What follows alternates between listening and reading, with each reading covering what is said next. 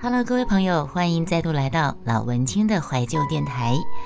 关于秋天的想法、秋天的心情，已经陆续发表了两篇。嗯，这是第三篇，短短的一个，有关于秋天的女人，分享给大家。那我们再来念一篇《秋天的女人》。秋天的女人，这也是写在很多年之前啊。OK。好，但是写这篇文章的时候是五月，是某一年的五月份，然后是五月份是灿烂阳光灿烂的日子，已经是春天要借要跨到夏天了，对不对？五月的时候嘛。好，我念喽，又是个阳光灿烂的日子，心情也跟着亮丽了起来。越只是啊，越接近夏天，阳光越不可爱了。冬天里的阳暖暖的阳光可以让人摆脱阴寒湿冷的感觉，可是夏天的烈日骄阳就像是烤箱一样，会把人烤干蒸融一样。在台湾的夏天，人只要一走出开着超强冷气的办公大楼，就会像从冰箱拿出来曝晒在外面的奶油一样，可以在几秒钟融化。只差头顶没有加个放大镜，不然肯定会冒烟呐。所以，嗯，所以呢，我还是喜欢春秋天的中庸跟舒适。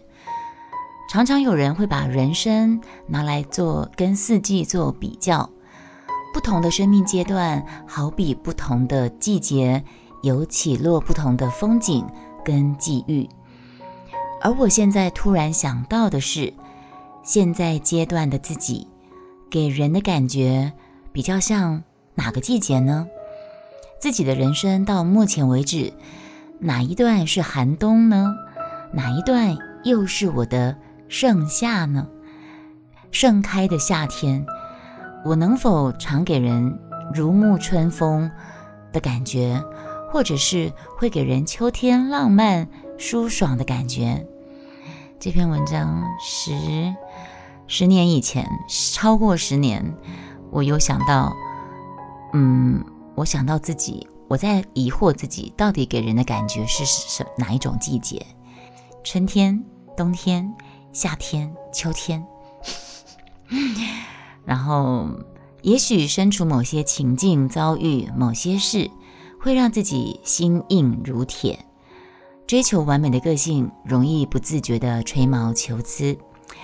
这时候的我大概是冬天吧，夏天哦，真的吗？婷婷，你认为我是像夏天吗？热情如火是吗？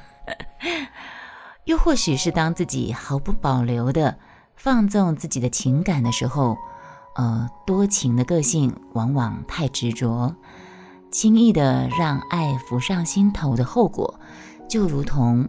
炙热的夏日烈阳，烫伤自己也会让人望之却步吧。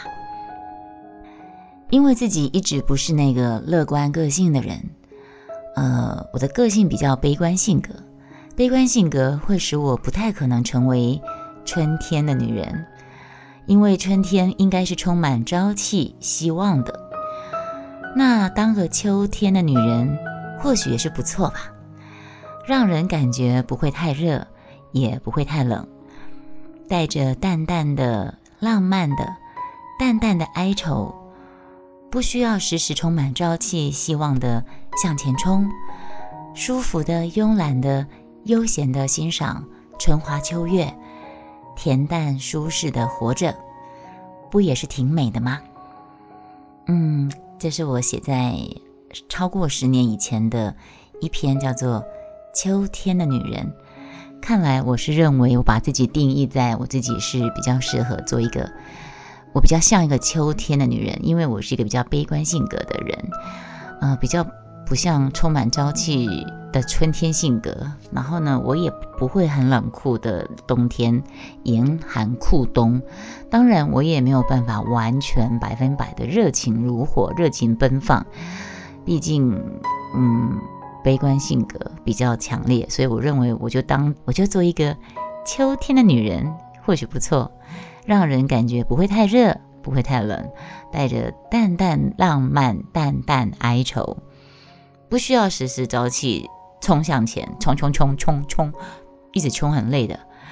然后舒舒服服的、懒懒的、悠闲的行走人间，路过人间看戏，看一出好戏，不管是悲喜剧，不管是喜怒哀乐，就是看戏，看戏的心情，看待人生，呃，欣赏春花秋月，恬淡舒适的活着，不也是挺美的？嗯，好嘞，唉。说来好笑哈，都已经小雪过后了，应该算是冬天了吧？现在这个节气应该算是初冬，嗯，但是因为现在气象多巨变，秋天还是这么的热，根本就感受不到秋凉的感觉。有啦，有时候会秋凉，但是最近这一阵子又会让人家忘记冬天这个字眼。所以呢，所以呢，我在中秋节过后的秋天心情的分享，才会一直迟迟的忘记上传到 Podcast 了。嗯，这篇是散文的有关于秋天的散文的第三篇，之后还会有一个小小说《秋天凉了》，我们留待下一次再跟分享给大家。那今天就先到这里喽，拜拜。